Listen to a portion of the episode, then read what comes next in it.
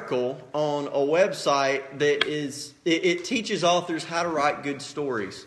Uh, and, and I was reading an article on plot twists, one of them in particular. How do you how do you help your villain get away with it so that the reader doesn't figure out that the villain is the villain before they're supposed to? And one of the pieces of information they gave me struck me as so shocking that I felt like I had been betrayed by years of book reading. I'm like, the authors know this when they write these things. It makes me really mad.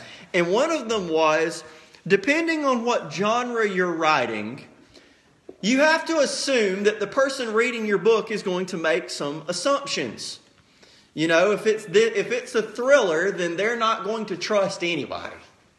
If it's, a, if it's not a thriller, then they might be a little bit more trusting, just in general. That you need to play off of the expectations of your readers because a reader is never more silly and wrong than when they are totally 100% convinced that they are right. And if they're 100% convinced they're right, they will overlook details that you actually could give them that could convince them maybe of where the story is actually going. They'll overlook them because they're certain they're not important because they've already got it figured out. And that got me thinking we kind of do the same thing with the Bible. That when we open our Bible and we sit down and we look at it, we can approach it with preconceived notions of what the Bible is doing to us when we read it. And the most common mistake that we make when we read the Bible is that we think of it as I'm going to read this and I'm going to follow these rules and I'm going to obey these commands in order to keep the evil out. Because there's a lot of evil out there and I don't want it to get to me. And so we read the Bible that way. And that affects the way that we handle everything from our Sunday school lessons to maybe our personal devotion to maybe the scriptures that we memorize, if you memorize scripture, um, to the way we read it, that we think of the Bible as a book telling us how to be good people and how to keep evil away. When that's not actually what's going on in the first place, anyway. Um, I want us to read just one verse today. And I'll go ahead and give you the payoff of this entire sermon right here at the beginning so that you'll know where we're going. Paul spent a lot of Galatians talking about the law, and it's coming to a head. Jews had this idea that the law was kind of like they used the word fence, but I'm going to use the word gated community. Have you ever seen a gated community? The, the nice subdivisions that got the house in them, and then there's a gate. And sometimes you even have an entry card, and you have to go to the little thing, and you scan your card, and the gate, you know, kind of magically, and then you drive through. If somebody's not mean and jumps in front of you and tries to take your little scan, they thought of the law like a gated community. That we're the happy, healthy, well behaved people, and we stay behind the gate that is the law. And the law is wonderful and righteous, and it protects us and it keeps all the evil out. That's the way they looked at the law. But then Jesus comes along and the New Testament comes along and tells the Jews, You've been wrong about this the whole time. The law is not a gate, that this is not a gated community, and it's not protecting you from the evil on the outside. The law is a fence, it is actually barbed wire, and you are imprisoned. It's keeping the evil that is in you from getting out. That it is a wall, it is a fence but it's not to keep everybody else out, it's to keep you imprisoned. What do we do about that? What does that mean for us when we study our Bible? Pastor, are you just trying to depress me and make me sad and tell me that the Bible is just telling me I'm a horrible person? That's only half the story. Thank God there's another half, and the law is always meant to point you there. So I want us to read one verse today, and by the end of this, hopefully you will be encouraged by what Paul had to say about the way that the Bible was designed to function for you. So, stand with me out of respect for the reading of God's Word. I have done a, a, a, dumb thing and mislabeled my handout. It says 3, 21, and 22. We're actually in 323 today, one verse. But before faith came, we were kept under guard by the law kept for the faith which would afterward be revealed. Father, thank you for your word. Teach us through it and change us by it. It's in Jesus' name we pray. Amen. You can be seated. On first glance, when we look at Galatians chapter 3, verse 23, and we're going to look at the limits of the law today what it's able to do, what God designed it to do, and what it should do in our lives. Galatians 3:23. But before faith came, we were kept under guard by the law, kept for the faith which would afterward be revealed. There are three parts in this verse, and we're going to divide my sermon around those three parts. There's a when, there's a what, and there's a why. The when is before faith came. The what is that we were kept under guard by the law.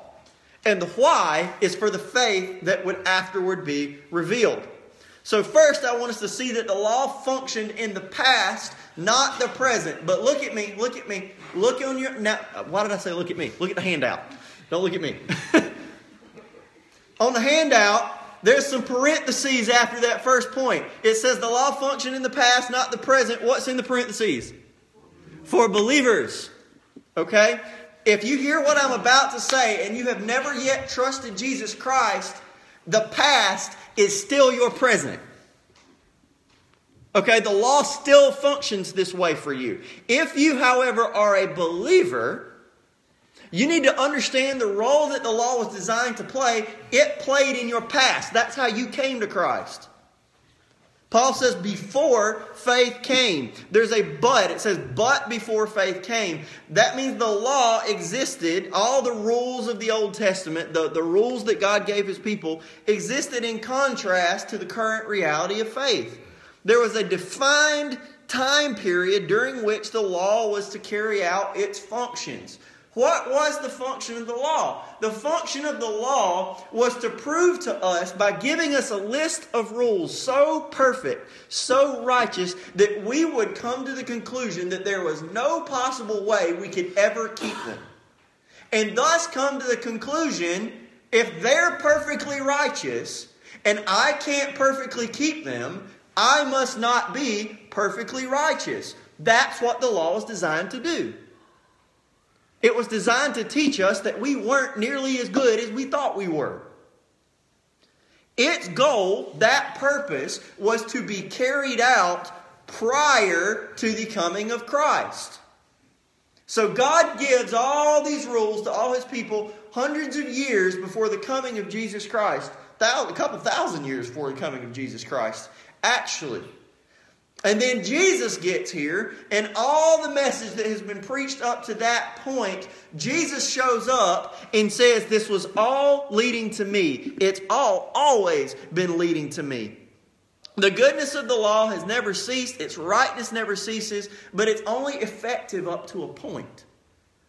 It's kind of like the law functions kind of like going to a doctor and a doctor diagnosing you with a sickness. And you say, Doctor, what am I supposed to do about this? And the doctor goes, I don't know. It's not my job to tell you what to do. I'm just telling you that you're sick. That's all the law does. Is the law tells you something's wrong, it doesn't tell you how to fix it. There's a second part for that. Matthew 5, 17 and 18. This is what Jesus said. He says, Do not think that I came to destroy the law or the prophets. I did not come to destroy, but to fulfill. For assuredly I say to you, till heaven and earth pass away, one jot or one tittle, little stroke of a pen. That's what Jesus means when he says that. One jot or one tittle will by no means pass from the law till all is fulfilled. Listen closely what Jesus said. He said he didn't come to destroy the law, he didn't come to wipe it out, he came to fulfill it. That word that Jesus used, that is translated fulfill right here, is used 90 times in the Greek New Testament. It is not a rare word. Various other ways that that word is translated in the New King James, at least, which is what I'm preaching out of today. It was translated full, fill, fulfill, complete, accomplish, conclude, fully come, and finish. So when you look at what Jesus said, is Jesus said, I didn't come to wipe the law out. I came to finish it. I came to conclude it. I came to complete it. The law by itself, rule keeping, box checking is incomplete. That is not the type of religion God intends you to have. Let me tell you, out of compassion and just love, listen to me, y'all. I don't I do not know all of your spiritual backgrounds. I don't know where you came from. Some of you may have had very good experiences in church growing up, sitting under real gospel preaching where you heard about the grace and love and mercy of God every Sunday. I covet that for all of you. I hope that is your truth. But the reality is statistically, some of you probably had a very harsh upbringing in church where what happened daily on a Sunday after Sunday basis was the pastor made sport of what is it they call it? Stomping on toes? Y'all, I'm not here to stomp on your toes. Now, sometimes the scripture bites, doesn't it? Sometimes this thing can hurt. That's not me. I'm not up here trying to hurt you. I'm not trying to berate you. I'm not trying to beat you down. I'm up here telling you that yes, the law is uncomfortable, but Jesus came to complete and finish that so that you could have mercy and grace. There's a second half of that story. I don't want you to sit up here and think that the law is the way that God intended for you to always relate to Him. The law was never how God intended you to relate to Him. The law was God's method of telling you that because of sin, you couldn't relate to Him. That Jesus said, none of it will pass away till it is fulfilled, till it is complete, till it is finished. And you know, ironically, what Jesus said as he stretched out his hands on the cross and breathed, his last? He said, It is finished. Praise God for that that the law before Jesus Christ was incomplete, but it was authoritative. It pronounced the diagnosis, but it offered no cure. That Jesus confirmed the righteousness of all the law's conclusions regarding humanity, but also proclaimed he'd come to be the solution to the cancer that the law diagnosed. According to Jesus himself, the law would not pass away till it had all been fulfilled, which it was in him. That's what he came to do, which is why a relationship with Jesus Christ is required to be right with God. If you think, if we think that we can have a right relationship with God just by trying our hardest, we've missed the boat. An entire half of the Bible exists to teach us that trying our hardest isn't good enough.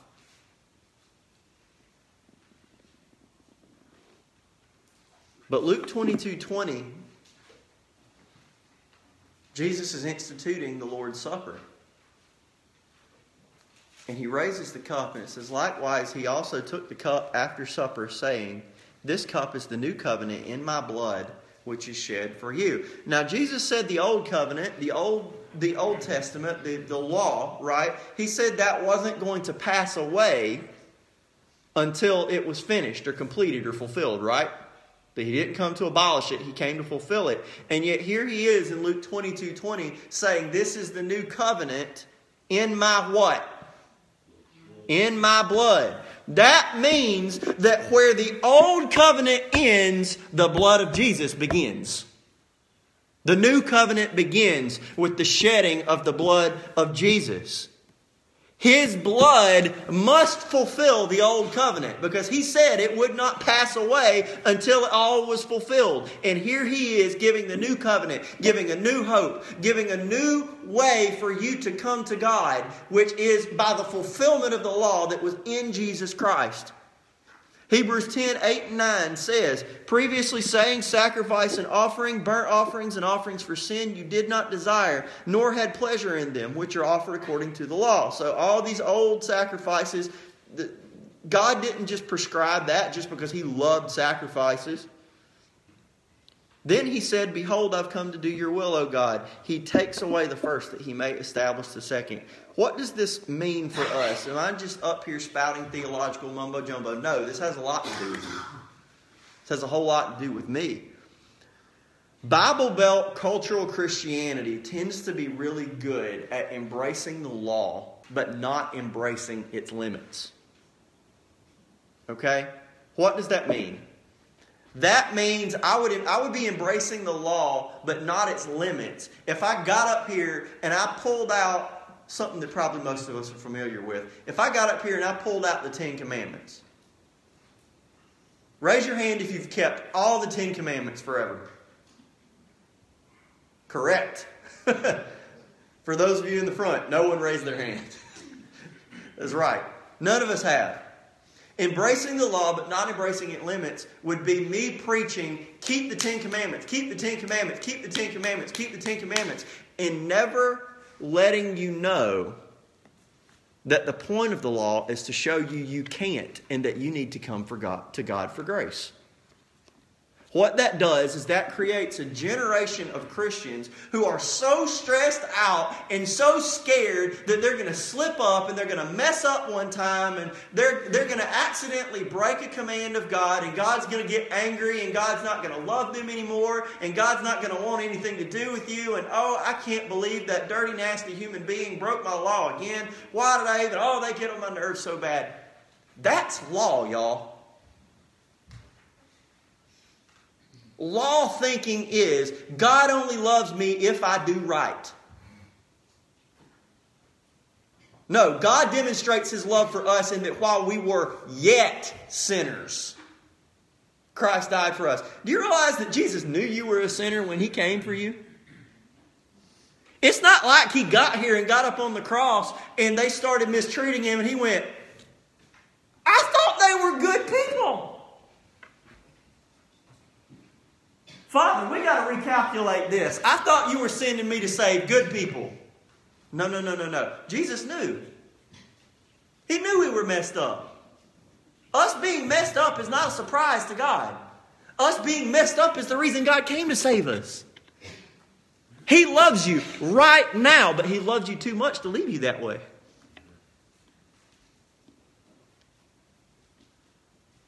Listen, sinner, poor and needy, come to the cross. Come to Christ. Say, well, you don't know what I've done. No, I don't want to. God knows, and He loves you anyway. The law existed in the past to bring you to the present of Jesus Christ. If you are a believer and you have come to Christ and you have repented of your sin and you have turned and you have left it behind and you have said, God, have mercy on me, a sinner, save me, call me yours, then the law has done its work. That is in your past. And you need to leave that legalism aside because I promise you, if Jesus has saved you, He's put a heart in you that, made sin, that makes sin disgusting to you. You can still do it, but you can't do it and like it. I promise. If you're a believer, then the law did its work in the past to bring you to Christ. Stop going back to the law today. You will be miserable. But if you are not a believer today, the past for believers, you're still in the present there. That the law is still doing its work. The law is still teaching you that you can't do it yourself. And it's not until you get to the point where you say, I can't do it myself, I need somebody to help me, that you'll come to Jesus. That's, that's your present. If you haven't come to Jesus, you're still learning that. If your religion is merely a religion of law, your religion has yet to bring you to faith in Christ, and the law has got to break you if Jesus is going to put you back together. It was never intended to be your destination, it was intended to be your map. So the law functions in the past, not the present, for believers. Second, the law functions. Um, the law functions as a fence, not a gate.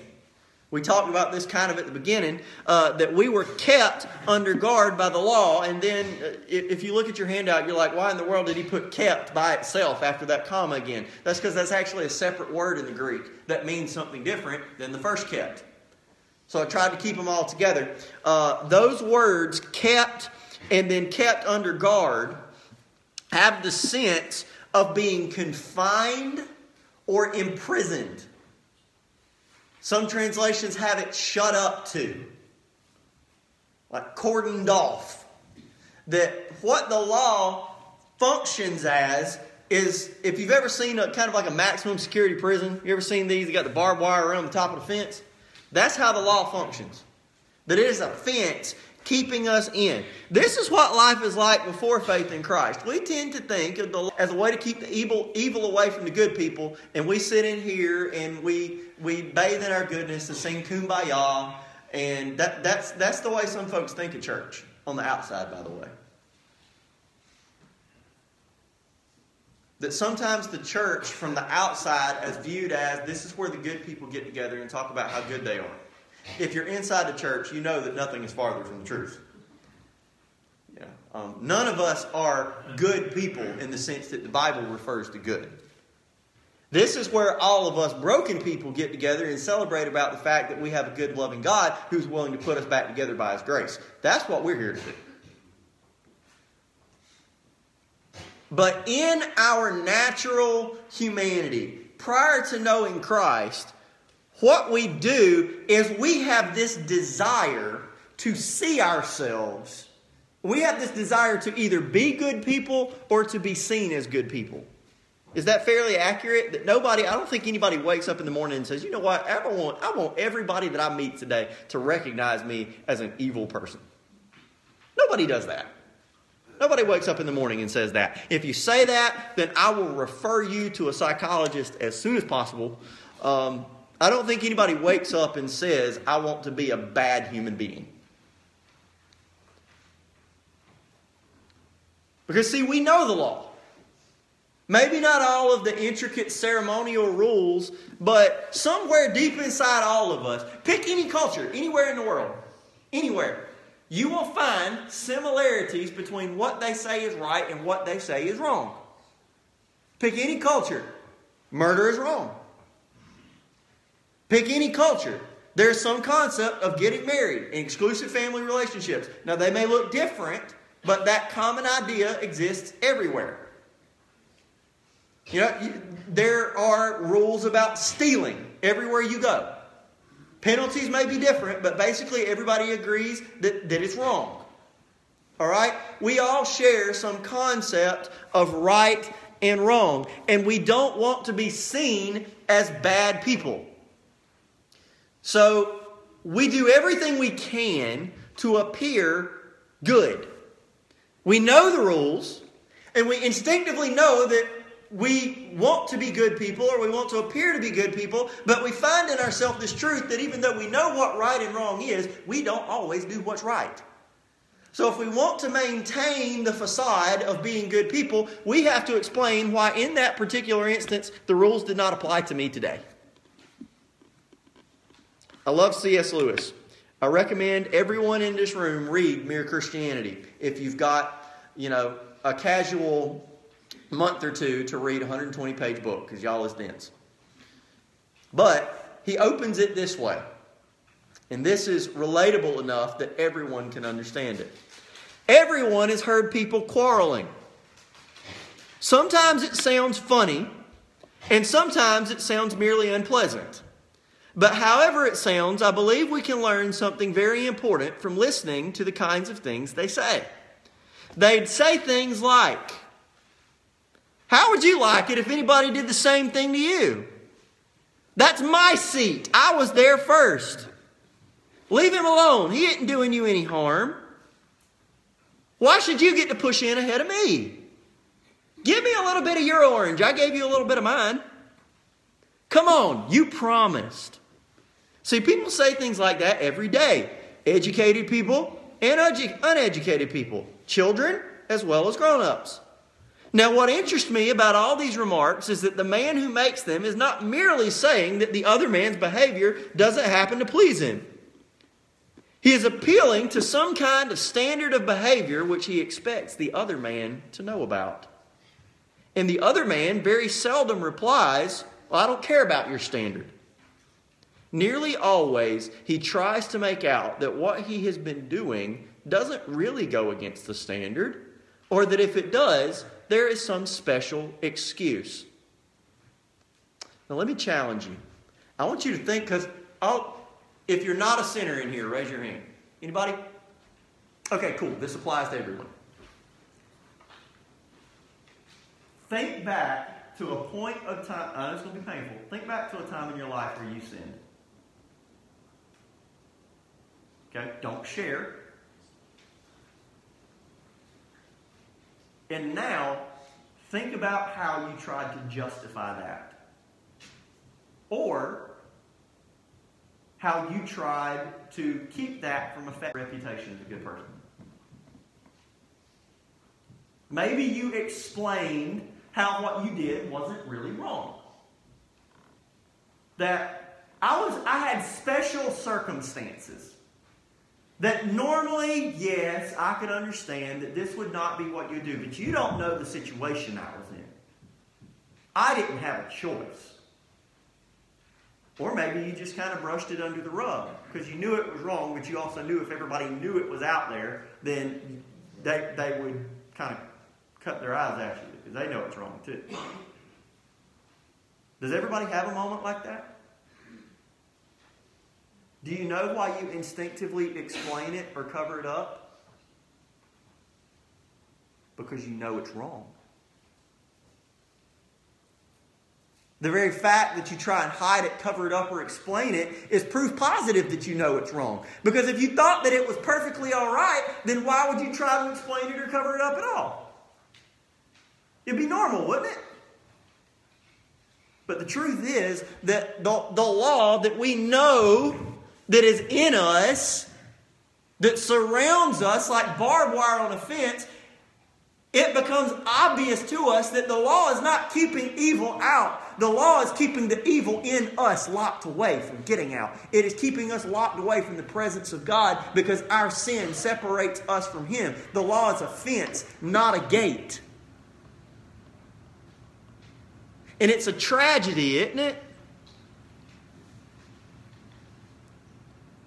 We make our excuses and we, we, we say, okay, I know the rules. I want to be a good person, so I'm either going to not let people know what I've done or I'm going to explain why what I've done is appropriate. But eventually, what happens is Romans 3 19 and 20. Now we know that whatever the law says, it says to those who are under the law that every mouth may be stopped and all the world may become guilty before God. Therefore, by deeds of the law, no flesh will be justified in his sight. For by the law is the knowledge of sin. That eventually, one day, we're going to stand before God and there's not going to be any excuse making. There's not going to be any covering it up. There's not going to be any explaining it away. Every mouth will be stopped. My mouth, your mouth, our mouths. What is the solution to this? well, if you're in prison, what do you want to be more than anything else? Free. Guess what? I got your freedom. Christ came to give you freedom. That that law that locked you up in a fence, that law was only in effect until it was fulfilled. And that law was fulfilled in Jesus Christ. And He can provide fulfillment of that law for you. All you got to do is come to Him and say, Jesus, I have no goodness of my own. I need yours. Jesus, I have no righteousness of my own. I need yours. Jesus, I'm a sinner. You're Messiah. I need you. Jesus, I've got no goodness. I trust you. And do you know what happens? You get set free. That you're no longer locked up behind that law. The freedom of realizing that there are no more boxes to check with God.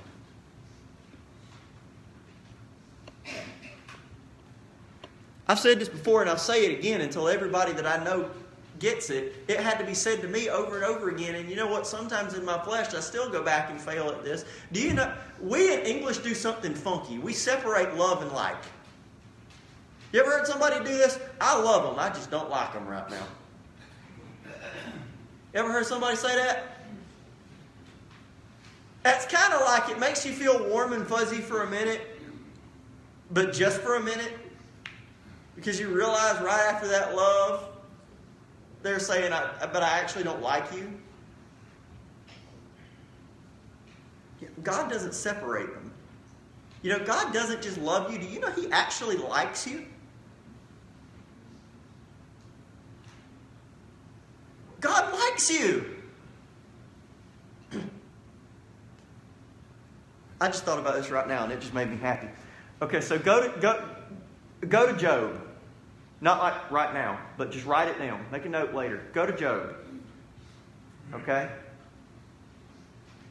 When we focus on the scene in heaven in Job a lot, here's the story of Job in 30 seconds. There's this really neat guy named Job that God's really blessed. And one day, all the angels are coming before God in heaven, and Satan manages to get his way in there and show up. And God says, What are you doing here? And he says, ah, I've just been roaming about the earth, looking at stuff, looking at people. And God says, Well, why have you been out roaming around seeking whom you may devour? Have you seen my servant Job?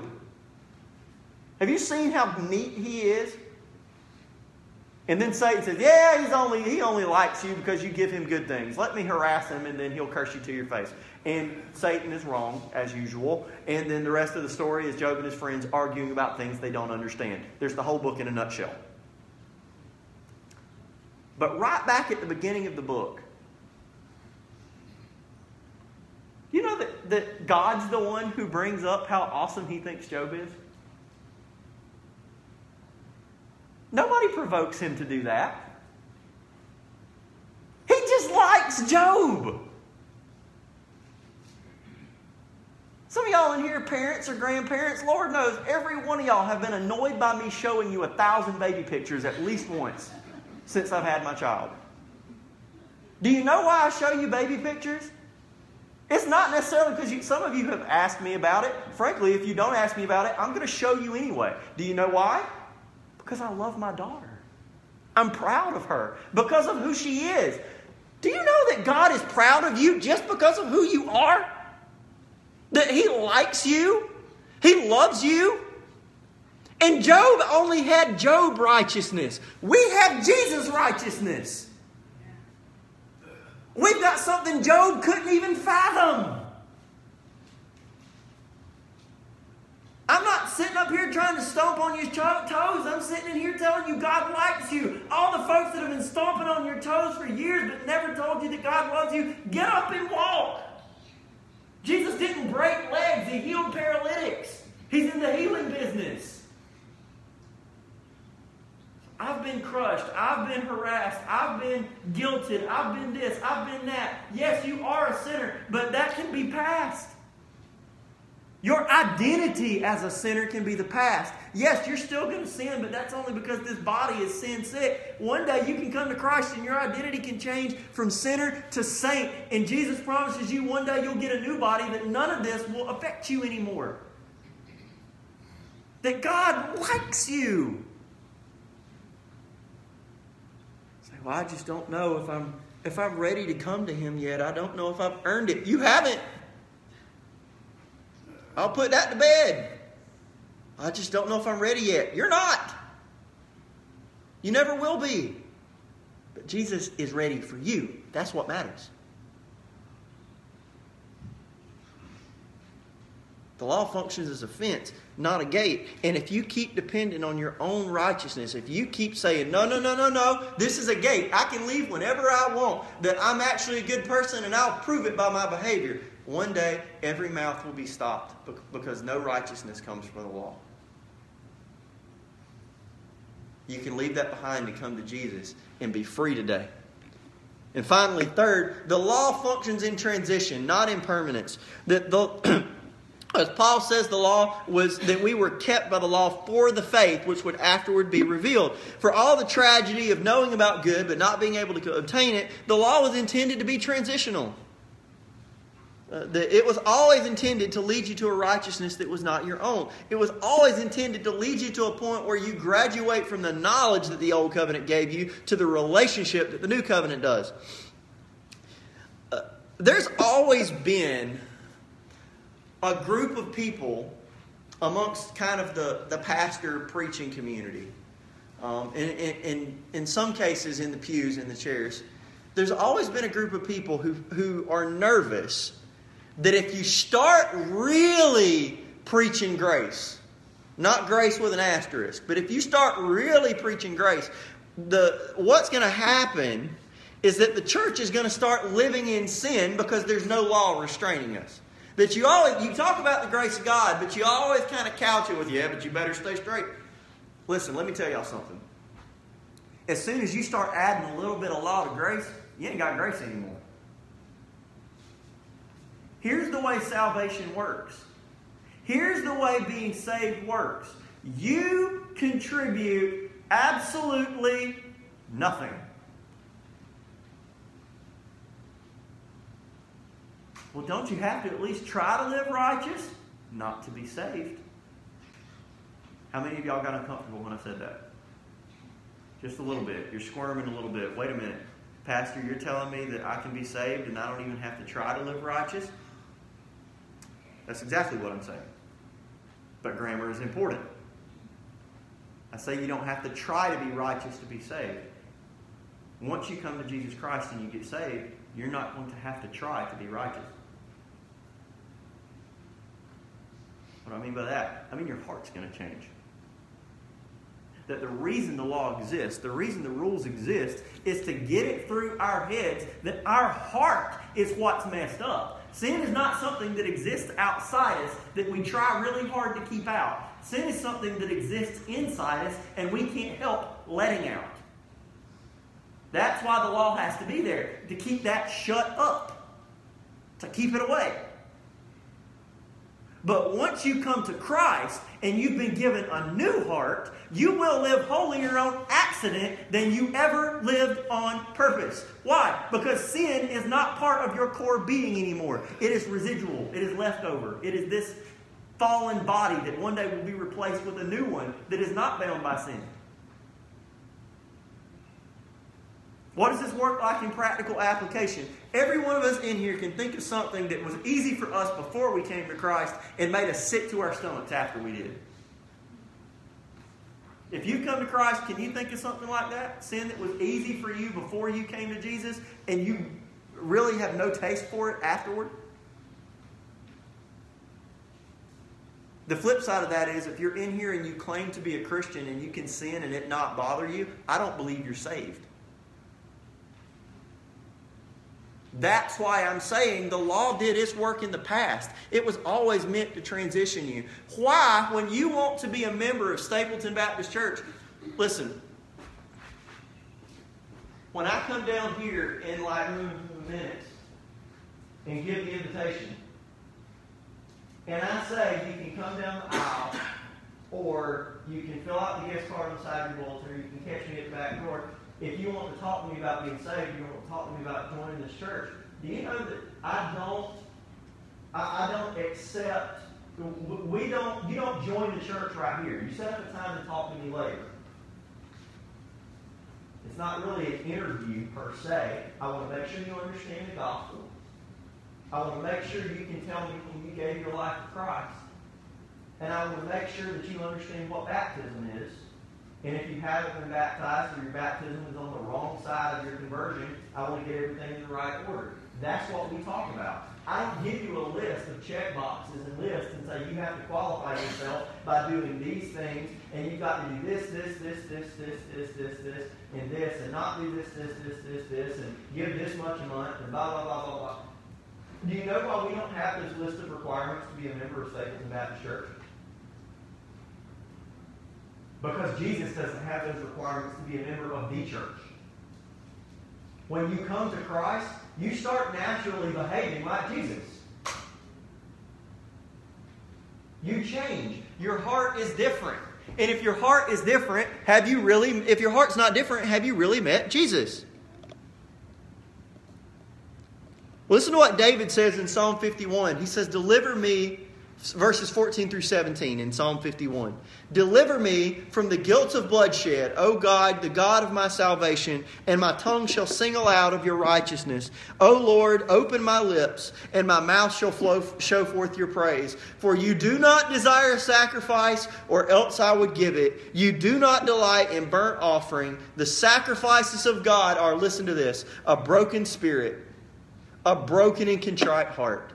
These, O oh God, you will not despise. When you reach a point and you say, I've screwed up, I did this wrong, I have sinned, and I can't give an offering big enough. I can't do enough service. I can't go to church enough. I can't sing the hymns loud enough. I can't stop cussing fast enough. I can't fill in whatever box you want to check. I can't this enough to outdo what it is I've already done. Then you've reached the point that David finally did when he said, God, you know what? It's not bulls and goats and sacrifice you want. It's my heart being broken and admitting that I've been wrong.